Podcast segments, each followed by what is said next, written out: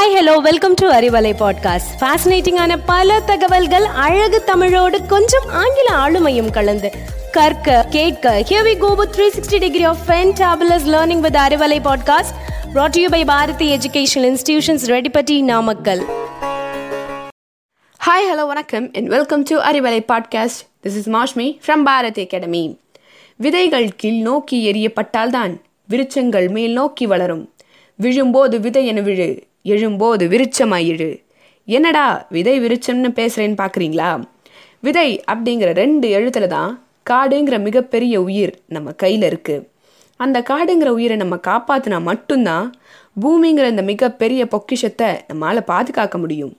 சவ் அப்படி இன்றைய அறிவலையில் காடுகளை பற்றின ஒரு அலசல் தான்.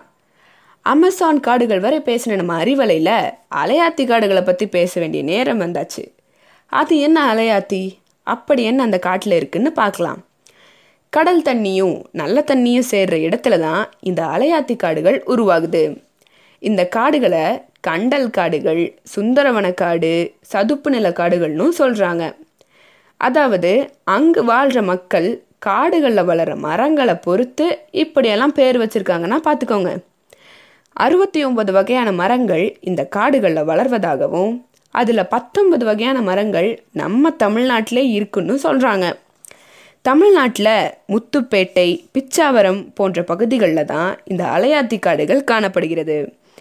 உலகிலேயே இரண்டாவது மிகப்பெரிய சதுப்பு நில காடுனா அது நம்ம தமிழ்நாட்டில் இருக்க பிச்சாவர அலையாத்தி காடு தான்னு சொல்கிறாங்க மூவாயிரம் ஏக்கர் வரை காடுகள் அடர்ந்து பரவி காணப்படுகிறது.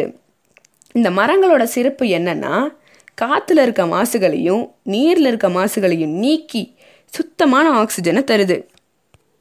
இந்தியாவில் சுனாமி வந்தப்போ இந்த காடுகள் இருந்ததால தான் அலையின் தாக்கம் குறைவாக இருந்துச்சுன்னோ எவ்வளோ பெரிய புயல் காற்று அடித்தாலும் தாங்கி நின்றுச்சுன்னு சொல்கிறாங்க அதனால தான் அலையையும் தாங்கி பாதுகாப்பு அரணாக இருக்கிறதால இதுக்கு அலையாத்தி காடுன்னு பேர்.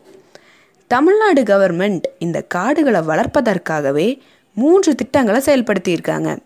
இந்த அலையாத்தி காடுகளை மாங்க்ரோவ் காடுகள்னு சொல்கிறாங்க அது என்ன மாங்க்ரோவ்? மாங்க்ரோவ் அப்படின்னா சிறு சிறு மரங்கள் அப்படின்னு அர்த்தம். இந்த காடுகளுக்கு உப்பு நீரை நல்ல நீராக மாற்றும் திறன் இருக்குது அலையாத்தி காடுகள் மூலமாக ரொம்பவே பயன்பெற்றவங்க மீனவர்கள் தான் எப்படி? மீனவர்களுக்கும் மீன்களுக்கும் ஃபுட் செயினாக இது செயல்படுது. இந்த மாங்க்ரோவ் காடுகள் வெளிப்படுத்துகிற தண்ணியில் தான் பவளப்பாறைகள் உருவாகுது. இதோட அருமை புரிஞ்சது தான் கியோப்பா நாடு. இந்த மாங்க்ரோவ் காடுகளை உருவாக்குவதற்காகவே ஒரு தனியார் நிறுவனத்திடம் பொறுப்பை ஒப்படைச்சு செயல்படுத்திட்டு வராங்க. இந்த காடுகளை வளர்ப்பதற்காகவே அவர்களுக்குன்னு தனியாக சம்பளம் கொடுத்து அப்படி ஒரு பொறுப்பை செஞ்சுட்டு வராங்க. இது மட்டும் இல்லாமல் பிலிப்பைன்ஸ்லேயும் மூவாயிரம் கிலோமீட்டருக்கு மாங்க்ரோவ் காடுகளை வளர்க்க அரசாணையே வெளியிட்டிருக்காங்க. தமிழ்நாட்டில் வளர்க்கப்பட்ட மாங்க்ரோவ் காடுகளில் பதினைந்து வகையான நண்டு இனமும் மீன்கள் இனமும் உருவாயிருக்கு. கொஞ்சம் யோசிச்சு பாருங்க.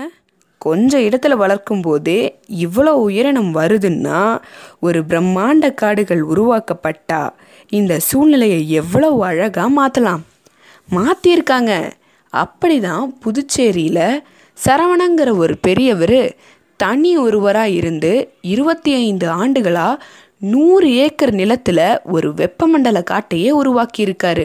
அதே போல தான் திருச்சிலையும் ஸ்ரீரங்கம் கோயிலுக்கு சொந்தமான நிலத்தில் பத்தாயிரம் மரக்கன்றுகளை வளர்த்து மியோவாக்கி காடுகள் வளர்ப்புக்கு ஸ்டெப் எடுத்திருக்காங்க.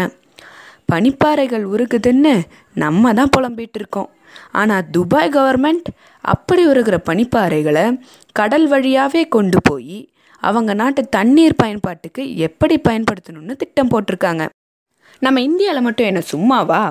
இந்தியாவில் உள்ள ஒரு இளைஞர் மெட்டீரியல் டிசைனர் ஏர் பொல்யூஷனில் இருக்க கார்பனை அப்சர்வ் பண்ணி அதோட அதர் மெட்டீரியல்ஸை சேர்த்து ஜீரோ பொல்யூட் டைல்ஸை ரெடி பண்ணியிருக்காரு. இந்த மாதிரி அலையாத்தி காடுகள் மியோவாக்கி காடுகள் வெப்பமண்டல காடுகள்னு எவ்வளவோ முயற்சிகள் நம்ம பூமியை பாதுகாக்க எடுத்துக்கிட்டு தான் இருக்கோம். கம்ப்யூட்டர் ஆப்ரேட் பண்ணுற கையால் ஏன் ஒரு மரக்கன்றை வளர்க்க முடியாதா?